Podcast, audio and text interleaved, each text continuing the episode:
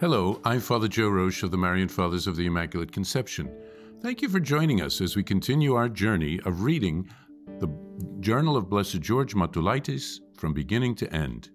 Today we take up from where we left off, beginning with November 18th and 20th, 1910, pages 52 and 54. November 18th, 1910. For their sake, I consecrate myself, so that they too may be consecrated in truth. That's from John chapter 17, verse 19. As we try to reach perfection ourselves, as we ourselves make an effort to become holier, we must not forget the sanctification of others. We must try to attract others to God and to exert a good influence on them. We should first begin at home, among those closest to us those with whom we live, then go out to others outside our immediate circle. Each one of us should be vitally concerned not only with our own progress in holiness, but also that we become a support for others in their spiritual life, a beacon of light to those struggling to become more perfect. Not only should we see to it that our own community be well organized and well ordered, but we should make an effort to gather and unite others around us to work together for the good of the Church and of souls. November 20th, 1910. An idea came to me about the best means to adopt in order to revive the flagging spirit of a religious community.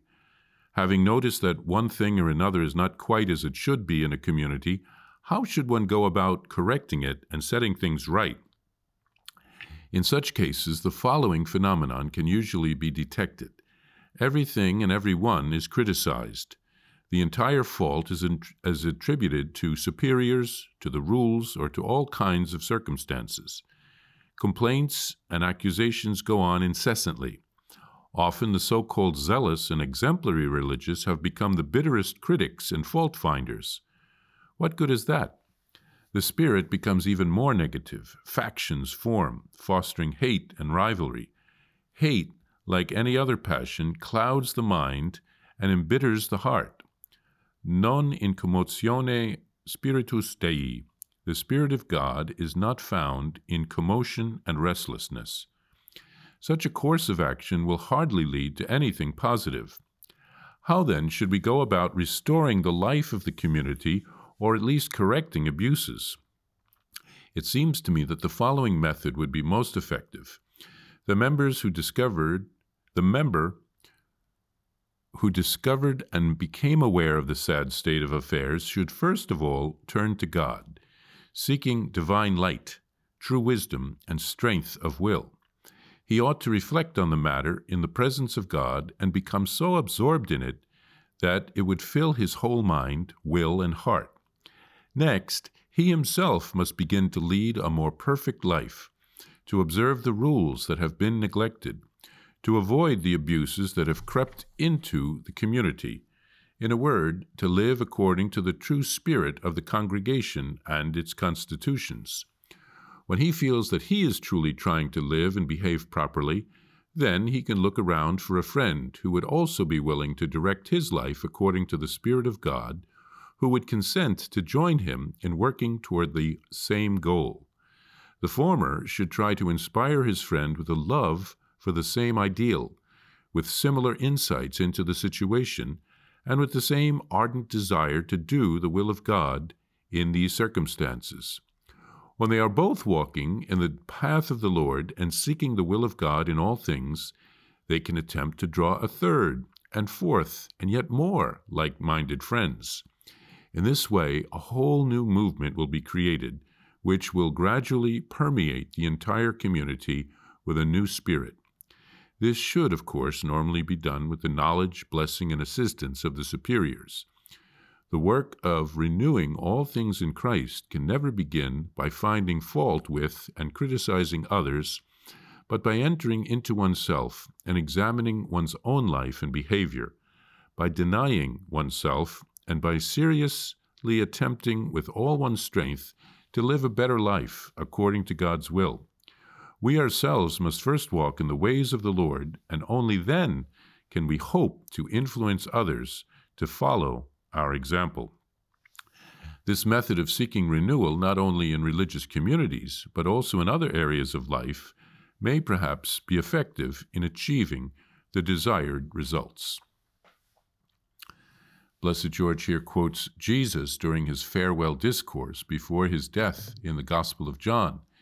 Jesus is sanctifying himself through his death on the cross so that we may become holy in the truth. Jesus is the way, the truth, and the life. Jesus tells us that the truth will set us free. In this short entry, Blessed George calls on the Marians to strive for holiness and to help others to grow in holiness as well. It is important to give a good witness to others and to draw them to follow God. God wants everyone to get to heaven. He doesn't want anyone to be lost. We are each called to do our part to help others to get there. We can pray, we can give good example, we can love, we can forgive. It all helps. In the next entry, Blessed George shares a beautiful idea on how to revive the spirit of a religious community which is in decline. This can work in families, at work, in groups, at all different types of uh, settings. He notes that finding fault and criticizing others uh, with all kinds of uh, and and criticizing the circumstances, criticizing everything doesn't lead to improvement. Pointing the finger at others doesn't lead to a solution. When there is a negative cloud hanging over everyone, people form into cliques, people talk against each other, all kinds of vices come in, and bad habits can form. He suggests instead that change can begin with the decision of one person. That person should pray ask God for light and strength, and when he or she has received the grace of God, he or she should strive to live a holy life according to the rule. Step by step, others can be found to do the same, and this becomes a movement which will eventually positively influence others. It may take a while, but the grace of God will prevail in the end. Giving good example is very powerful.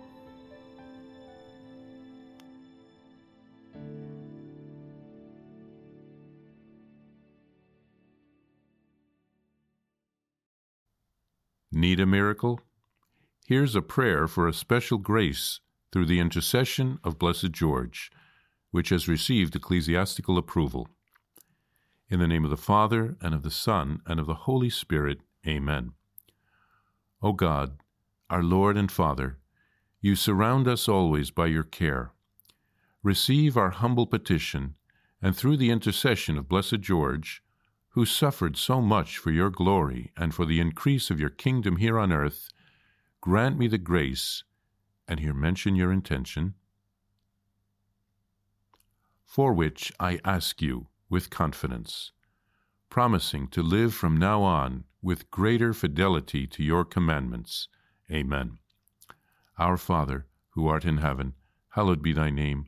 Thy kingdom come, thy will be done, on earth as it is in heaven. Give us this day our daily bread, and forgive us our trespasses, as we forgive those who trespass against us. And lead us not into temptation, but deliver us from evil. Amen. Hail Mary, full of grace, the Lord is with thee. Blessed art thou among women, and blessed is the fruit of thy womb, Jesus. Holy Mary, Mother of God, pray for us sinners, now and at the hour of our death. Amen. Glory be to the Father, and to the Son, and to the Holy Spirit, as it was in the beginning, is now, and ever shall be, world without end. Amen. To receive a Blessed George prayer card, or to report graces received through the intercession of Blessed George, please visit us at thedivinemercy.org slash journal. That's thedivinemercy.org slash journal. Blessed George, pray for us. Jesus, I trust in you. Please follow or subscribe to this podcast to receive the latest episodes and updates. If you have been blessed by this podcast, I invite you to leave a review. Reviews greatly improve our podcast ranking and will help spread this podcast to other people throughout the world. Thank you, and God bless you. Are you a Marian helper? Join our Spiritual Benefit Society and start sharing in the graces of all the daily masses, prayers, and good works of Marian priests and brothers all over the world. Sign up is free and easy. Simply visit micprayers.org. That's micprayers.org. Thank you, and God bless you.